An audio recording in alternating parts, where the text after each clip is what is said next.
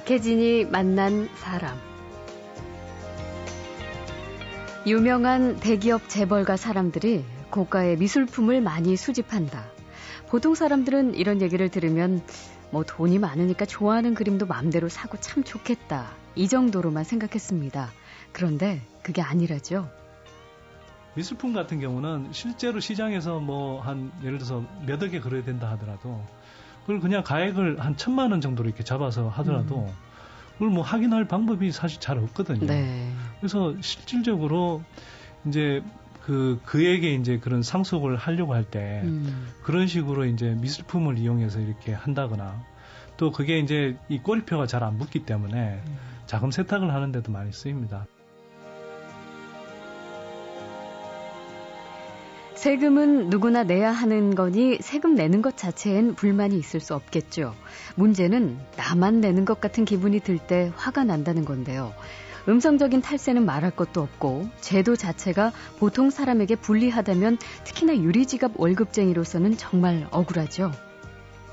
근로소득자 이 신용카드 소득 공제 문제만 하더라도 당장 기업에는 훨씬 더 큰 비과세 감면 혜택을 주고 있거든요. 예를 들어서 비과세 감면 혜택에 기업에게 주는 비과세 감면 혜택이 한 90% 이상이 대부분 재벌 대기업들한테 갑니다. 왜 세금을 내면서 뭔가 불안하고 속상하고 화가 나는가? 오늘은 바로 이 얘기를 나눠보겠습니다. 잠시 후에 뵙죠.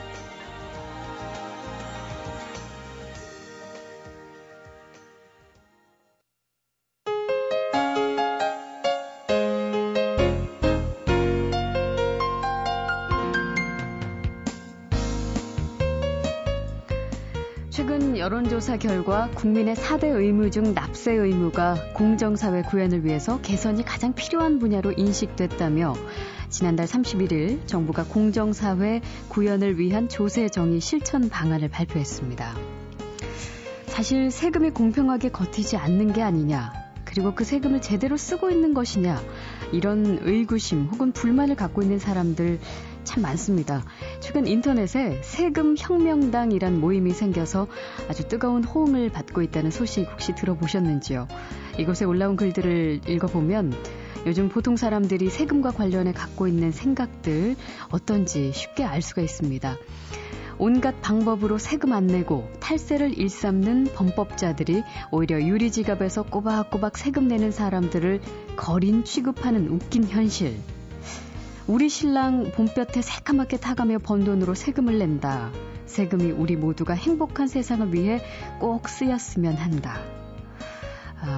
이 모임에 글을 올렸던 분들 몇 분의 의견을 좀 저희가 소개를 해봤습니다. 온라인에 바로 이 세금 혁명당을 만든 주인공이죠. 김광수 경제연구소의 선대인 부소장이 오늘 손님인데요. 선대인 부소장은 동아일보 기자를 거쳐 하버드대 케네디 스쿨에서 공공정책 석사 학위를 마치고 서울시 정책 전문관으로 일했고요. 그 이후에는 김광수 경제연구소 부소장으로 부동산 대폭락 시대가 온다, 위험한 경제학, 프리라이더, 세금혁명 등의 책을 내며 경제 전반의 다양한 연구와 저작 활동을 하고 있습니다. 어서 만나보죠. 안녕하세요. 네, 안녕하세요. 반갑습니다. 네, 반갑습니다. 세금혁명당이요. 네. 부소장님보다는 혁명당 당수라고 제가 불러드릴까요? 정식, 당 같은 건 아니니까요, 아직. 정치를 하는 정당 창당은 아니신 거잖아요? 예, 그렇죠. 예. 이거 제가 이제 잠깐 들어가서 구경해봤더니 이렇게 소개가 돼 있더군요. 대한민국 조세 정의를 바로 세우고 재정 구조 개혁을 추구하는 풀뿌리 시민들의 모임이다. 네. 맞습니까? 예, 제가 생각한 건요. 예. 기본적으로 이제 한국의 그 조세 현실이 굉장히 열악하다. 특히 이제 아까 앞에서 소개하셨지만 이 사람들이 이 세금 걷는 문제에 있어서 굉장히 불공평하다라고 이렇게 많이들 느끼고 있잖아요. 네. 그래서 불만도 사실 굉장히 가득 차 있습니다. 그래서 이런 불만들을 좀 해소하고 이 불만들을 그렇다고 이렇게 좀 가능하면 생산적으로 표출해야 되겠죠. 그렇죠. 그래서 이런 생산적으로 표출하면서 그러면서도 이런 정치권의 압력으로 작용해서 바람직한 조세 재정 구조 개혁을 추구할 수 있는 그런 이렇게 좀 정치 압력 단체로 만들 수 없을까? 그런 구상 끝에 이제 좀 이 세금 혁명당을 네. 한번 만들어 보자 이렇게 제안을 했던 거죠. 만드신 지가 지금 얼마나 됐죠? 한 5일 된 것 같습니다. 5일이요? 네, 5일인데 지금 뭐 가입자 수가 이미 2,100명을 넘었고요. 그러니까요. 네. 반응이 엄청나다고요. 예. 좀 뭐 저도 뜻밖이었는데요. 예. 그만큼 이제 많은 분들이 좀 이렇게 이 세금 문제가 굉장히 중요함에도 불구하고 정치권에서 이렇게 좀 힘 있는 분들 중심으로 이렇게 좀 멋대로 쓴다. 이런 인식들이 많이 있고 네. 그래서 답답함을 느끼는데 정치권에서 이렇게 풀어주질 않으니 이런 쪽으로 이렇게 좀 뭐랄까 그 답답증 네. 그런 것들이 좀 표출되는 거 아닌가 그렇게 보고 있습니다. 어떤 분이 이런 글 쓰셔서 제가 굉장히 인상적이었는데 이게 한 사람이 꾸면 꿈에 그치지만 여러 사람이 그 꿈을 꾸면 현실이 되지 않겠습니까? 네.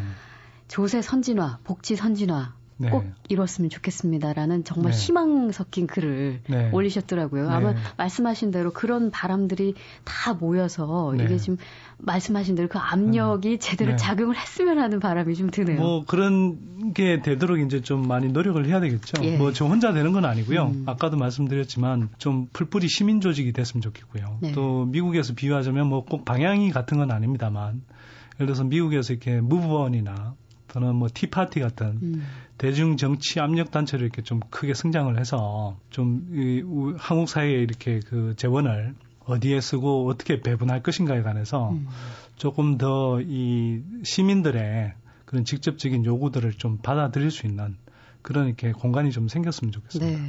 그러려면 사실 아는 만큼 보인다고요. 잘 네. 알고 있어야 되는데. 네. 학습해야죠. 그렇죠. 네. 정부가 이런 국민들의 불만과 세금 문제들을 뭐 잘 알고 있는 건지 이 네. 개선 방안을 내놨습니다. 네. 조세정의 실천 방안. 네. 근데 주요 내용을 좀 살펴보면은 네. 변칙 상속 증여를 네. 막기 위해서 대기업의 계열사 일감 몰아주기 과세 방안을 검토하고 네. 고액 체납자 명단 공개도 확대하겠다. 네. 또 체납 징수 업무 일부를 민간에 위탁하고 네. 고소득 자영업자 탈세를 차단하는 방안도 내놓고 네. 성실 납세자를 지원하는 방법도 한번 강구해보겠다. 네.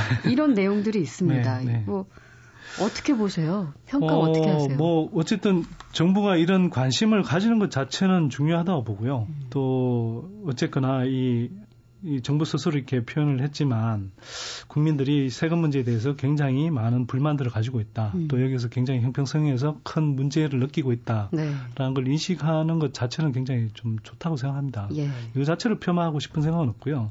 다만 정부가 이렇게 이번에 내놓은 그런 방안들을 보면 역시나 정부가 어떤 기존의 틀에서 아직은 크게 벗어나지 못한 방안들을 내놓고 있다. 네. 이렇게 보는 거고요. 예를 들면 뭐 대기업의 이제 계열사 일감 몰아주기 이 관련해서는 문제가 지적된 게 지금 한두 해가 아닙니다. 그렇죠. 사실은 이제 재벌들의 그런 세금 없는 경영권 승계에 대해서는 굉장히 뭐 한 10여 년 전 이상부터 계속 이렇게 문제 제기가 되었던 부분이고요. 여기에 대해서 이렇게 끊임없이 문제가 되어 왔고 과세 방안에 대해서 뭐 여러 가지 이야기들이 있었음에도 불구하고 아직도 이 방안을 이야기하면서 검토라고 표현을 하고 있거든요. 예. 그래서 저는 이렇게 좀 의구심이 드는 게 결국 이 정부 임기가 끝나면 또 허지부지 되는 것 아니냐. 예. 이미 뭐 현 정부에서 이렇게 힘이 많이 빠지고 있다고 하는데 검토한다라고 해놓고 이렇게 또 허지부지 되는 것 아니냐 이렇게 좀 생각하는 부분이 있고요. 또 더 근본적으로는 특정인을 언급해서 좀 그렇습니다만 이건희 회장 같은 경우에 뭐 특검에서 밝혀진 것만 해도 4조 5천억의 비자금이 발생했는데 네. 그게 상속세 과세 시효가 지났다는 이유로 단 한 번도 세금도 안 냈거든요.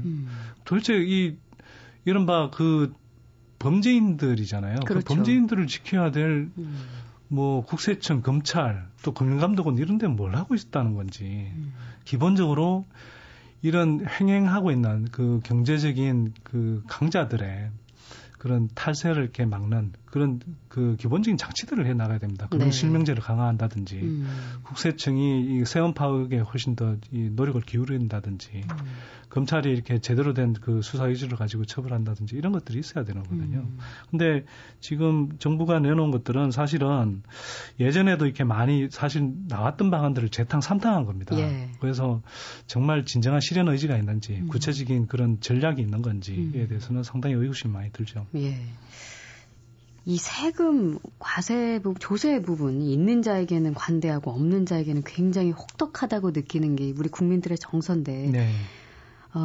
이 세금과 관련돼서 생각해 볼 것은 뭐 한두 가지가 아닙니다. 몇 달 사이에 이제 연달아 관련 저서를 펴내셔서 네. 그 중심으로 얘기를 좀 나눠보자면 프리라이더라는 제목을 다신 게 있는데 네. 우리말로 표현하면 무임 승차자죠. 네. 그러니까 쉽게 표현하면 돈 있으면서도 세금 안 내고 네. 오히려 성실 납세자들에게 묻어가는 사람들 네, 네. 이 정도로 표현할 수 있을 네. 텐데 사실 우리 유리지갑 이 월급쟁이들 네. 불만 엄청 많습니다. 우리가 네. 세금 진짜 우리같이 세금 꼬박꼬박 내는 사람들 또 있느냐. 근데 이런 사람들 얘기 들어보면 정말 우라병 나죠. 예. 그럴 겁니다. 예. 제가 이제 프리라이드라는 제목을 지은 이유가요. 무임승차자인데 아까 말씀하신 대로 한번 지금 뭐 애청하시는 분들한테 한번 여쭤보고 싶은데요. 네. 무임승차 그러면 예를 들어서 우리 지하철 65세 이상 그 우리 부모님 세대 분들이 경제 발전에 뭐 지금까지 이렇게 많이 공을 세우지 않았습니까? 어쨌든 그분들 있기 때문에 우리가 이제 오늘날 우리가 있는 거고요. 예. 그분들 이렇게 지하철 무임승차하는 게 정말 그 예를 들어서 뭐 망국적 복지 포퓰리즘인 건지 또 이 나라에 굉장히 큰 부담이 되는 문제인 건지 네. 아니면 정말 그 아까 말씀드렸듯이 뭐 이 재벌 그룹들이 제대로 이렇게 세금도 안 내고 그렇다 처벌도 피해가고 또 그러면서도 뭐 4대강 사업이라든지 여러 토건 사업을 비롯해서 그런 사업들에 뭐 건설업체들 이렇게 퍼주고 이 또 부동산 거품을 불러온 이렇게 건설업체들한테 미분양 물량을 매입해 준다든지 해서 뭐 수십조 수백조 원 되는 그런 세금들을 아낌없이 퍼주는 그래서 혜택을 받는 분들이 이 사회의 진짜 진정한 특권층 무임승차자인지 네. 저는 한번 여쭤보고 싶습니다. 저는 진짜 한국 사회에서 이렇게 이 문제가 되는 건 이 후자의 특권층 무임승차자라고 생각하고요. 네. 그럼에도 불구하고 이렇게 언론에서 좀 힘 있는 분들이 그런 부분을 제대로 다루고 있지 않기 때문에 이 여론에서 이렇게 여론 그러니까 비판 여론에서 이렇게 비켜나가는 그런 부분들을 좀 정확하게 이렇게 짚어서 좀 알려야 될 필요가 있다고 생각했고요. 네. 그런 부분에서 지금 이 유리알 지갑이라고 하는 봉급생활자들의 불만은 가득 차 있다고 저는 봅니다. 그 올 초에 있었던 그 근로소득자 이 신용카드 소득 공제 문제만 예. 하더라도 네. 이게 사실은 큰 틀에서 보면 비과세 감면 혜택은 줄여야 되는 게 맞음에도 불구하고. 당장 기업에는 훨씬 더 큰 비과세 감면 혜택을 주고 있거든요. 예를 들어서 비과세 감면 혜택에 기업에게 주는 비과세 감면 혜택이 한 90% 이상이 대부분 재벌 대기업들한테 갑니다. 현실들은 그대로 놔두고서 또 2008년 말 이후에 이른바 그 정부가 이제 세제 개편안을 했는데요. 이른바 감세 정책이라고 표현하죠. 예, 그게 예. 그 혜택의 기속이 한 80% 정도가 고소득자나 종업원 1,000명 이상이 대기업한테 들어가거든요. 그런 현실을 두고 뭐 유리알 지갑한테만 이렇게 막 그 비과세 감면 혜택을 줄이겠다고 하니 반발할 수밖에 없는 거죠. 예. 그만큼 박탈감이 큰 겁니다. 예. 그 부자들이 이제 뭐 아까 비자금 얘기도 잠깐 하셨지만 탈세의 목적으로 우리가 또 비자금 얘기 나오면은 연관되어서 생각되어지는 게 미술품, 그림 구입. 네. 많이 떠올리지 않습니까? 실제로 네. 그런 기사들도 많이 나오고 있고요. 네. 뭐 이게 이제 전반적으로는 한국 사회에 이렇게 과세 인프라가 좀 제대로 구축이 안 돼 있고 예. 이 세원 투명성 확보가 안 돼 있기 때문에 이렇게 벌어지는 문제이기도 합니다만 미술품 같은 경우가 이제 상당히 좀 이 빈틈이 많습니다. 네. 뭐 특히 2010년까지는 아예 이제 과세할 생각도 안 했었고요. 2010년부터 그러니까 올해부터 이제 뭐 이 소득세제를 조금 개편해서 이렇게 이 양도 차익에 대해서 과세를 하도록 돼 있긴 한데 기본적으로 이렇게 미술품은 등기가 안 되지 않습니까? 네, 네. 그래서 지금 뭐 재산 얼마 전에 이제 공익자 재산 신고도 했지만 미술품 같은 경우는 실제로 시장에서 뭐 한 예를 들어서 몇 억에 거래된다 하더라도 그걸 그냥 가액을 한 1,000만 원 정도로 이렇게 잡아서 하더라도 그걸 뭐 확인할 방법이 사실 잘 없거든요. 네. 그래서 실질적으로 이제 그에게 이제 그런 상속을 하려고 할 때 그런 식으로 이제 미술품을 이용해서 이렇게 한다거나 또 그게 이제 이 꼬리표가 잘 안 붙기 때문에 자금 세탁을 하는데도 많이 쓰입니다. 사실 이제 삼성 특검 가운데서도 그런 의혹들이 많이 벌어지지 않았습니까? 예, 사실은. 근데 이제 그게 제대로 규명되지 않고 좀 묻힌 감이 있죠. 세금을 잘 내는 사람이 우대를 받는 것까지는 뭐 바라지도 않고 그저 세금 낸 만큼 보람이 좀 되돌아오고 최소한 불안하고 좀 억울하다는 생각만 안 들었으면 하는 바람까지 드는데 인터넷에서 세금혁명당이란 모임을 만들면서 이렇게 다양한 활동을 하고 계신 김광수 경제연구소의 선대인 부소장과 이야기 나눠보고 있습니다. 박혜진이 만난 사람. 요즘 사실 또 얘기가 많이 나오는 것 중에 하나가 이제 나라 살림에 관한 건데 재정 적자, 공공부문 부채 규모 커졌다, 큰일이다 뭐 이런 지적이 있는가 하면 그렇지 않다는 주장도 있습니다. 이게 재정과 공공부문 부채 부분은 계산법에 따라서 조금 달라지나요? 계산법이라기보다는요. 그 어떤 뭐 회계 기준이라고 할 수 있는데요. 정부 회계 기준이라고 볼 수 있을 겁니다. 이렇게 뭐 영어로 표현하면 GFS라고 해서 그게 이제 이 10여 년 전에 나온 기준이 있고 최근에 이제 많이 쓰이고 있는 것은 2003년 기준으로 이렇게 돼 있는 게 있습니다. 근데 이제 우리 정부가 쓰고 있었던 것은 기존에 이제 1990년대에 나온 아주 좀 협소한 의미의 그런 그 기준이었거든요. 그래서 이건 사실은 국가 채무라기보다는 그냥 중앙정부하고 지방정부를 포함한 정도의 그냥 정부, 아주 좁은 의미의 정부 부문의 채무를 가지고 아, 국가 채무다 이렇게 이제 좀 이야기를 했던 거죠. 그래서 거기에 대해서 이제 문제 제기가 많이 있으니까 이제 좀 새로 뭐 개편안을 내놓고 있습니다만 그럼에도 불구하고 지금 많은 부분에서 좀 제가 볼 때는 정부가 뭐 회계 분식을 하고 있다고 생각합니다. 왜 그렇게 말씀드리냐 하면 한국 같은 경우에 예를 들면 이렇게 4대강 사업 지금 수자원공사에서 하고 있거든요. 수자원공사 빚을 내서 하고 있습니다. 사실 정부에서 예산 사업을 해야 되는데 수자원공사에서 빚을 내게 하고 그 빚을 내는 이자만큼을 정부가 이제 이 이자 보전을 해주는 식으로 가는 거거든요. 지금 뭐 정부가 이렇게 추진하고 있는 보금자리 주택 사업도 LH공사가 하고 있습니다. 그러니까 사실은 우리의 개발 공기업들을 이렇게 다른 나라에서는 보기 힘들 정도로 이렇게 비대해진 개발 공기업들이 정부에 사실 이렇게 수족처럼 움직이면서 움직이거든요. 그런데 이게 정부 조직이 아니라는 이유로 사실은 정부 채무에서 다 빠져 있습니다. 물론 이게 이제 직접적으로 공기업의 형태를 갖고 있기 때문에 바로 이제 직접적으로 이렇게 정부 채무로 이렇게 돌아오진 않는다 하더라도 이게 계속 이런 식으로 가다 보면 LH공사 지금 부채가 이렇게 너무 지나쳐서 여러 가지 이제 큰 문제를 낳고 있지 않습니까? 이런 상태에서 볼 수 있듯이 어떤 식으로든 이렇게 국민한테 큰 부담이 되는 거거든요. 그리고 직접적으로도 아까 말씀드렸듯이 계속 이제 정부가 이자 보전을 해준다든지 하면서 결국은 이제 국민 부담으로 돌아오게 돼 있습니다. 그런 부분들이 이제 다 빠져나가 있고요. 그래서 저희 연구소가 그 2009년 이후로 공공부채, 그러니까 정부와 공기업, 뭐 공공기관 부문의 이제 이 공공부채가 얼마 늘어난지를 총 집계를 해봤더니 무려 410조 원이 늘어났습니다. 이건 뭐 지금 이제 김대중 노무현 정부 그때 늘어났던 그 10년 동안 늘어났던 공공부채액보다 더 2년 동안에 더 많이 늘어났습니다. 이런 상황이니까 굉장히 심각한 거죠. 근데 이건 당장 현 세대의 문제에서 끝나는 게 아니라. 미래 세대가 써야 될 그 소중한 자원을 끌어와서 어떻게 보면 뭐 건설이라든지 부동산 부양 같이 이렇게 좀 그 결국 지나고 나면 거품으로 이렇게 사라질 것들에 이렇게 이 소진하고 있기 때문에 상당히 좀 안타깝게 쓰고 있는 거죠. 그런가 하면은 사실 대학 등록금 문제와 관련해서도 지적을 많이 하셨는데 등록금하고 세금하고는 어떤 문제가 어떤 관계로 연결될 수 있을까요? 이런 거겠죠. 특히 이제 우리가 인재가 자원인 나라, 또 교육입국 이런 표현들을 씀에도 불구하고 이렇게 형편없이 이 열악하게 공교육에 투자하고 있다라는 겁니다. 그러다 보니 뭐 초등학교부터 시작해서 이렇게 고등학교, 대학교까지 올라갈수록 그 어떤 다른 나라하고 비교하기 힘들 정도로 사립대가 활기치고 공교육이 이렇게 쪼그라드는 그런 상황이 되어버렸거든요.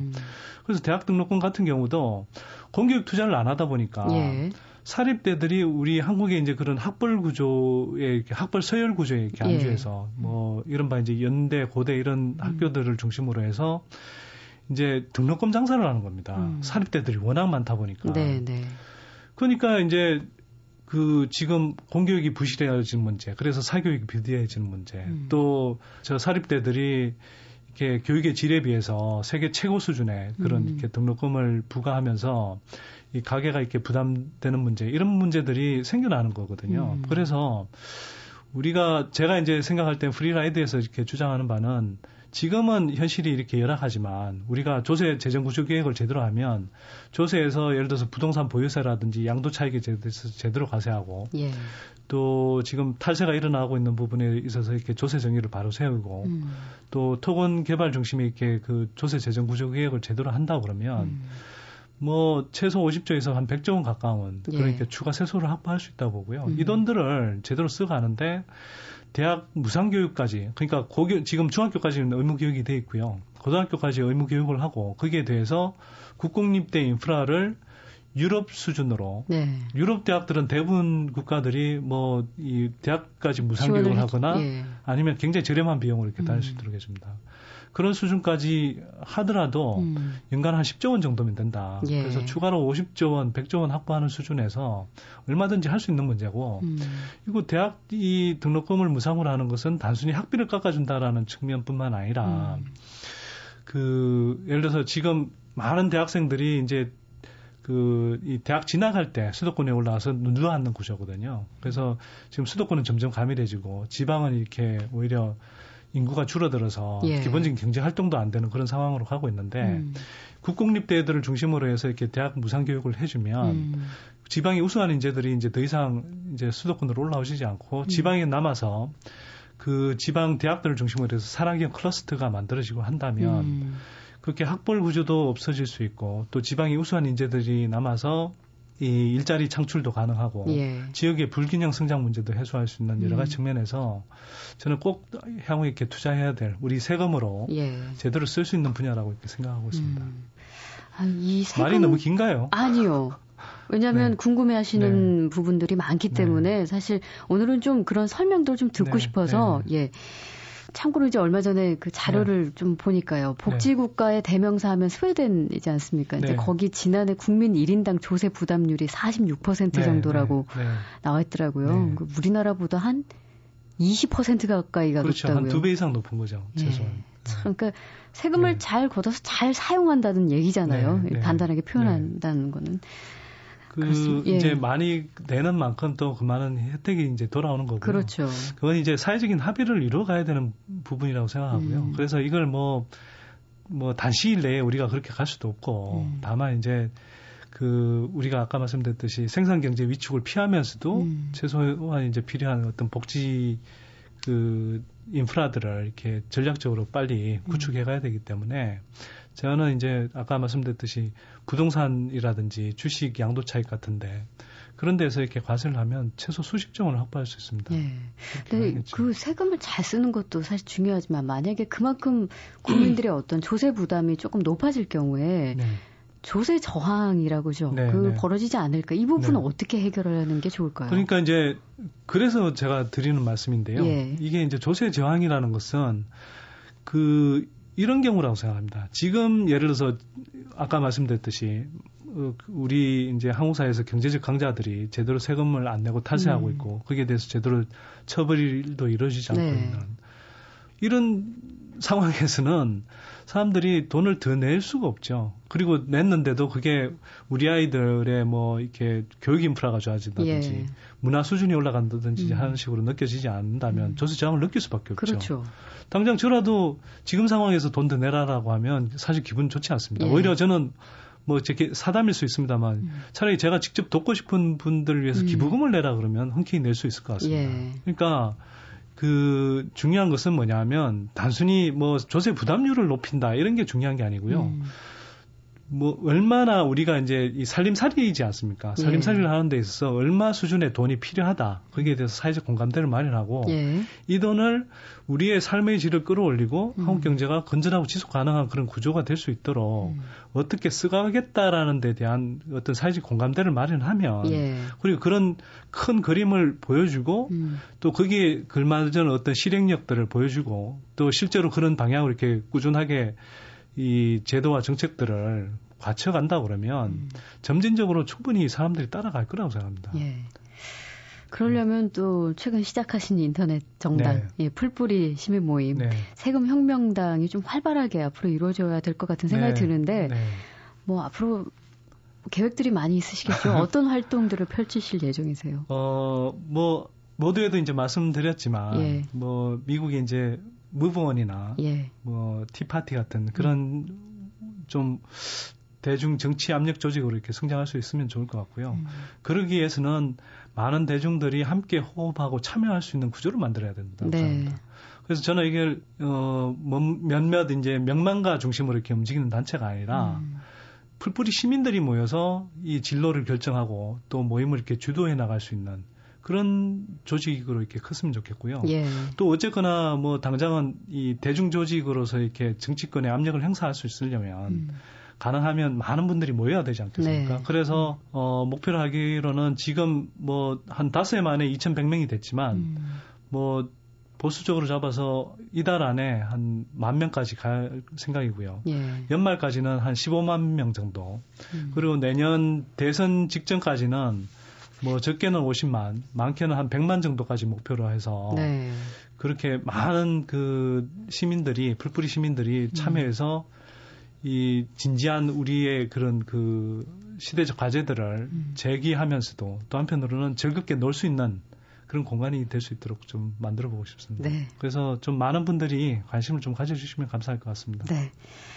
박혜진이 만난 사람, 우리 사회의 화두로 떠오르고 있는 세금 개혁에 관한 이야기, 김광수 경제연구소의 선대인 부소장과 나눠봤습니다. 오늘 고맙습니다. 네, 감사합니다.